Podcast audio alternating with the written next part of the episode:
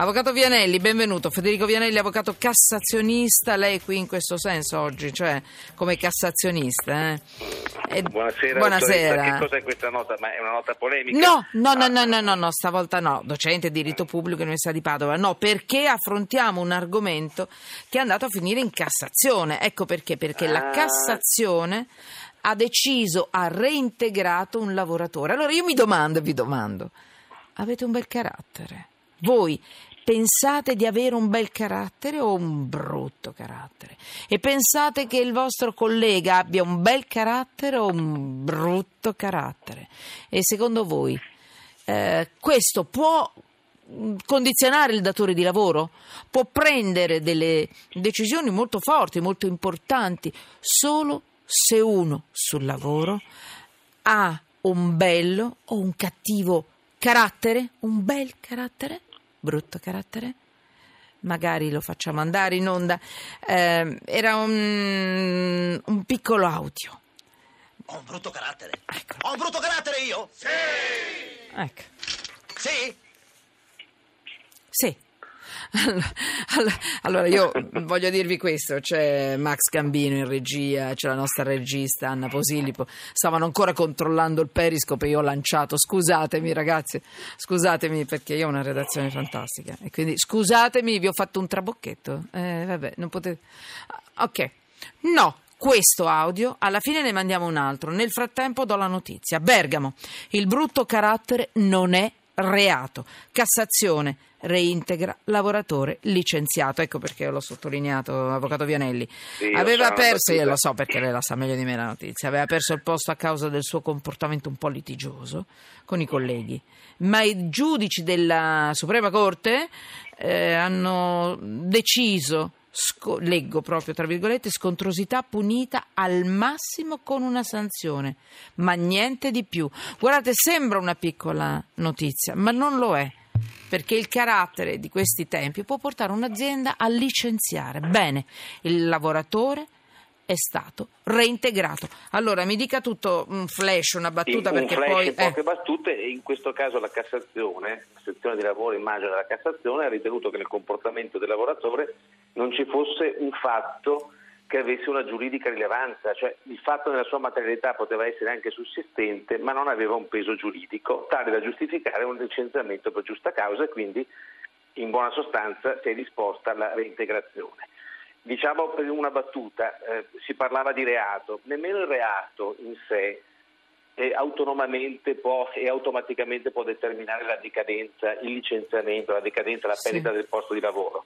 Il giudice del lavoro, e la Suprema Corte come giudice del lavoro alla fine del percorso giurisdizionale, può decidere ancora se vi fossero o meno i presupposti per il licenziamento e per la giusta causa.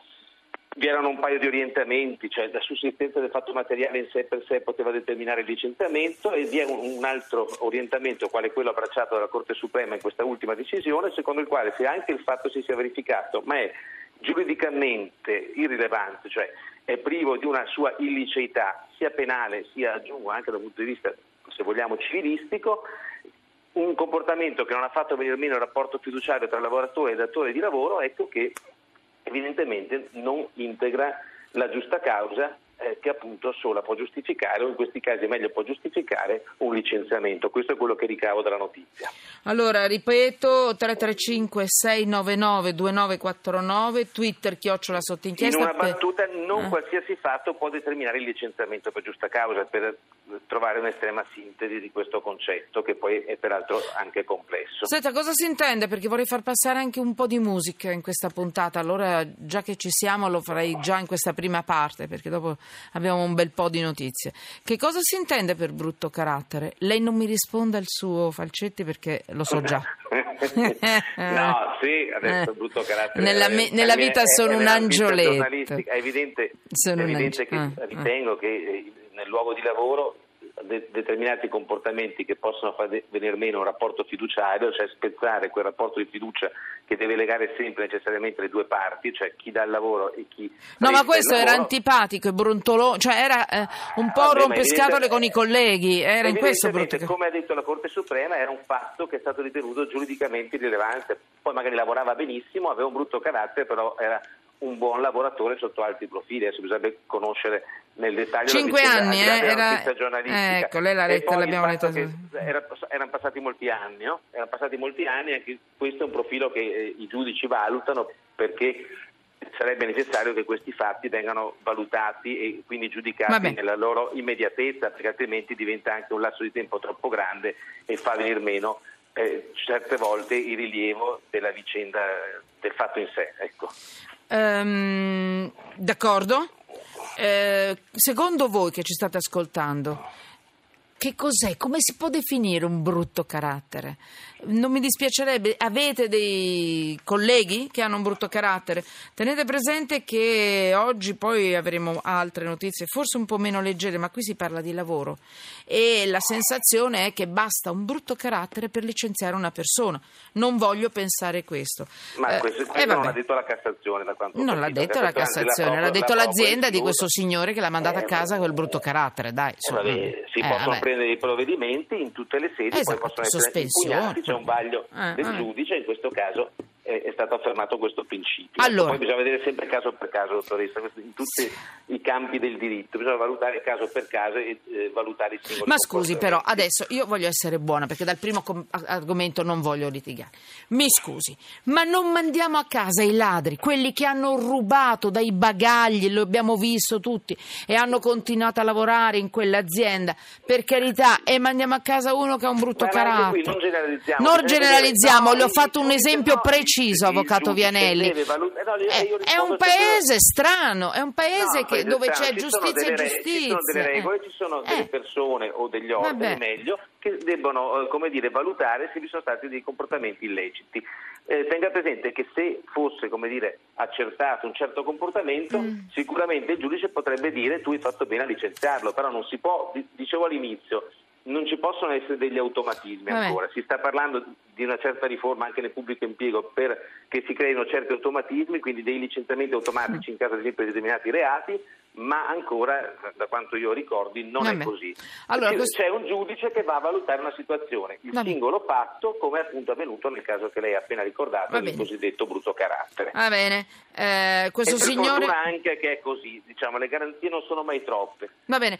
Soprattutto nella materia penale devono esserci più garanzie, questa la libertà personale, ma anche dove c'è il patrimonio, la vita, il lavoro, credo sia corretto questo, che ci siano delle garanzie, che ci sia qualcuno terzo sopra, un giudice separato e equidistanza dalle parti, che possa appunto valutare e poi giudicare serenamente, nella maniera più possibile serena, e dare una risposta al cittadino, perché è questo che tutti noi vogliamo come cittadini, prima ancora che operatori del diritto, avvocati e appartenenti orgogliosamente alle camere penali. Ma ogni volta mi fa il predicozzo. Non è predicozzo, perché questi principi devono passare, e io ne approfitto garbatamente, cerco nella sua trasmissione per far passare certi principi che ancora non sono chiari a tutti, e secondo me invece vanno chiariti o quantomeno riaffermati.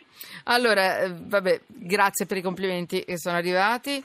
Un brutto carattere può creare tensioni negli altri e compromettere il raggiungimento degli obiettivi aziendali. Franz, questi alcuni dei messaggi che sono arrivati al 335-699-2949, Twitter @ sotto inchiesta.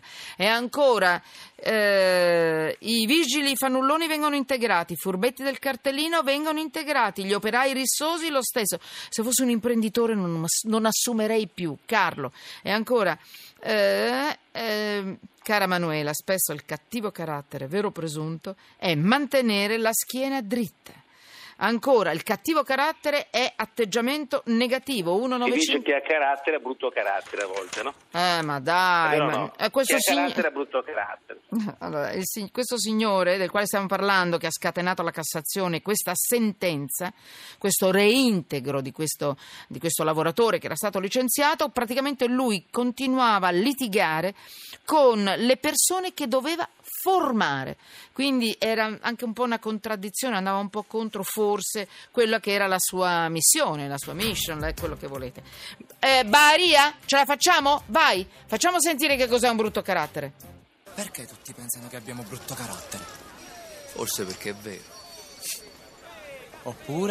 Oppure perché ci crediamo di poter abbracciare il mondo, ma abbiamo le braccia troppo corte.